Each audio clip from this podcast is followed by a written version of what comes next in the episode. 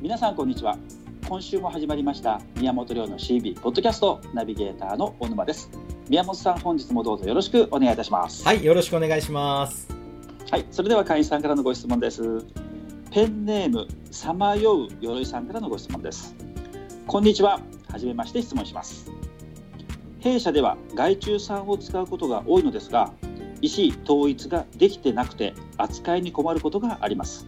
でも外注産なので従業員のように教育するのもどうかと感じます。外注産を教育しても良いものなのでしょうかうんというご質問なんですけど、これはね、やっぱりうんついて回りますよね、こういうのは。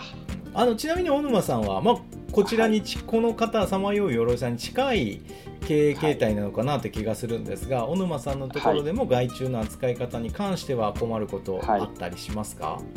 困ることっていうのは確かに要望はたくさんありますけど、はい、それを押し押し付けることもなかなか難しいとこもあるので、はい、最低限これだけはしないでねとか、はい、は最い、低限これだけはしてねとかはい、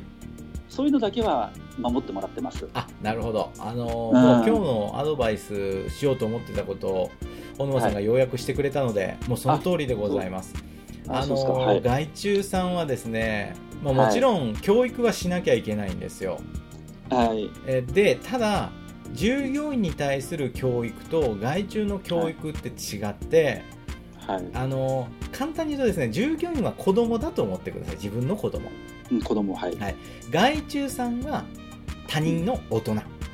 他人の大人はいはい、って考えていただきたいんです、はえいーで従業員の場合は要は強制する教える、はいうんっていうのが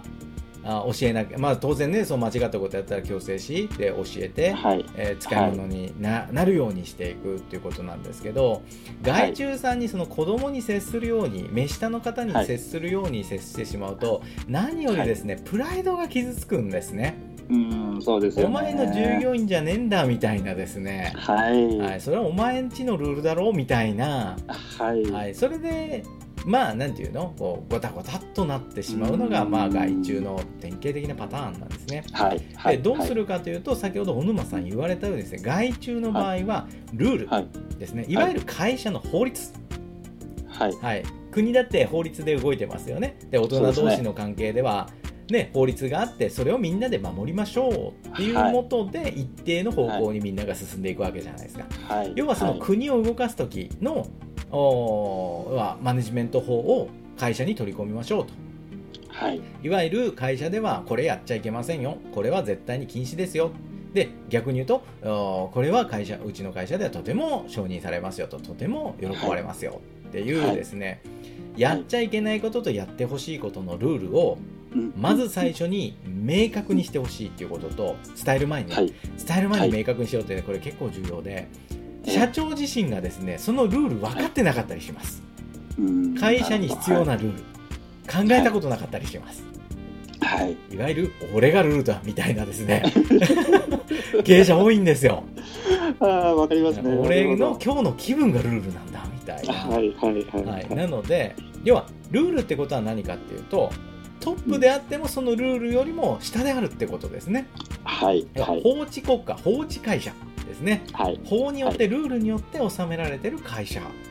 だかはらいそのルールに違反すれば経営者とて罰されるそうですね。で従業員からも叱られるはっていことでしょ、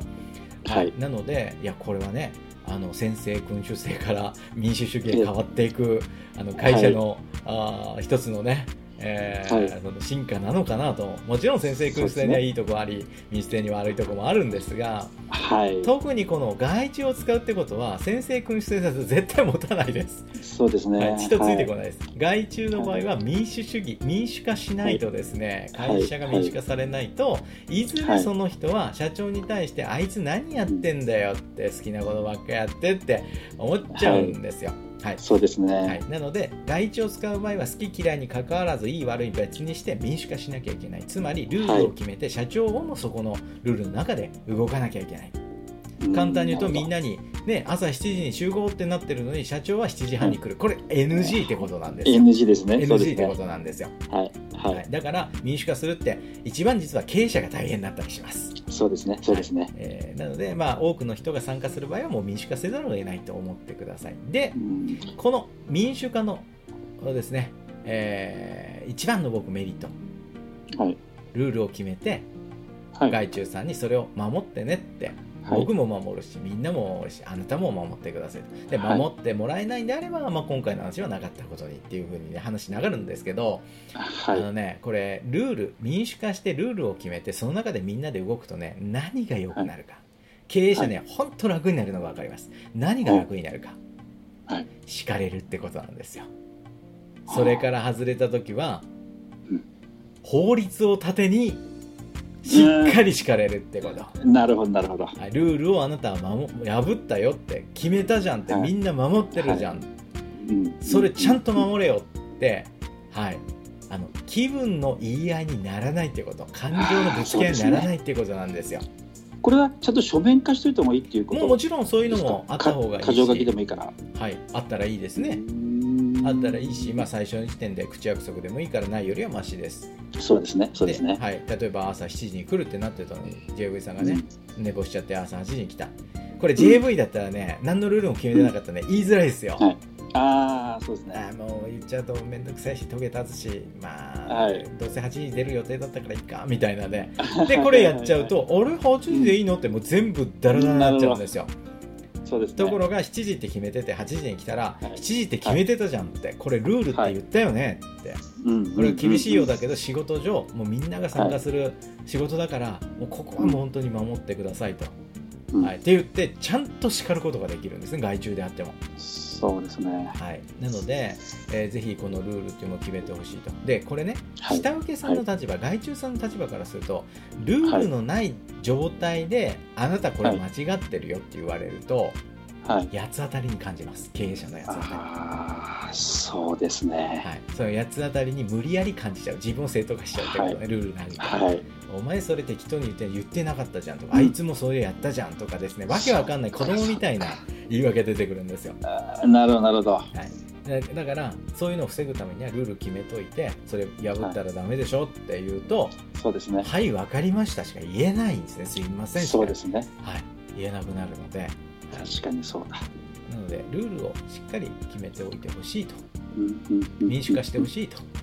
そういうことですねそれが嫌だったら人を使わずに自分の力でできる仕事をしっかりやってくださいと先生君主制でね、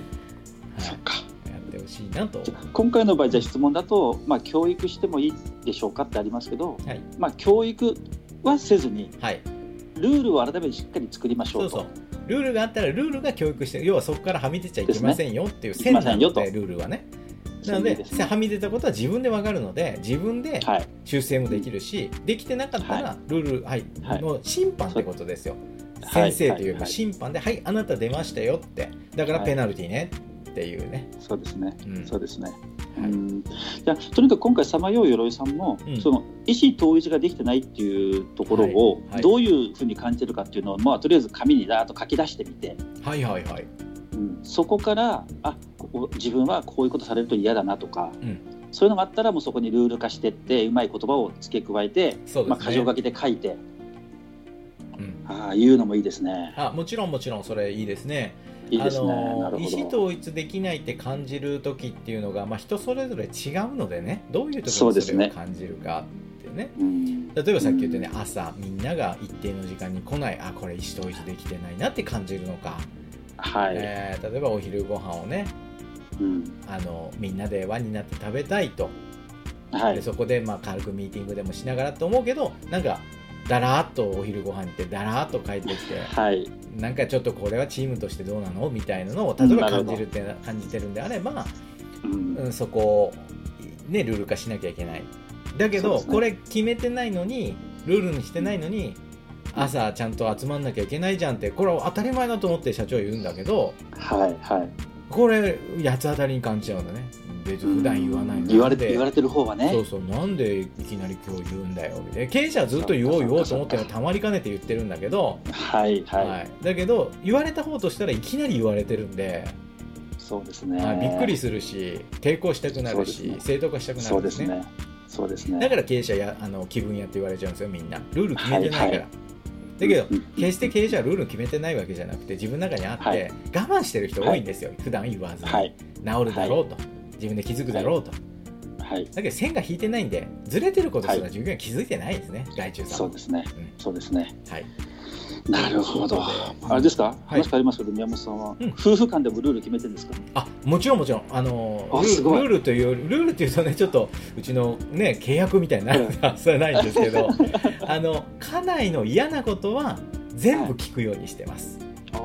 好きなことはあんま知ららないんですけど嫌なことね、ははい。いこういうことされると嫌っていうのあったら言ってねってで僕知らない間に言うやっちゃうタイプなんですよ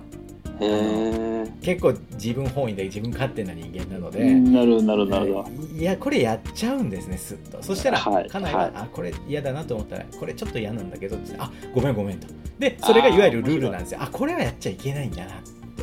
ほど。なんか夫婦間の場合はこう嫌いなことが分かってたり一はい致してたり、はいそれに手出さないとかなりうまくいくのでね、そうですねん。そうですね。うんいやそう素晴らしい勉強になりますか。なと思いますはありがとうございます。なるほど。ありがとうございました。い、はい、ありがとうございます宮本亮の CB ポッドキャスト、また来週土曜日にお届けいたします。宮本さん、どうもありがとうございました。はいありがとうございました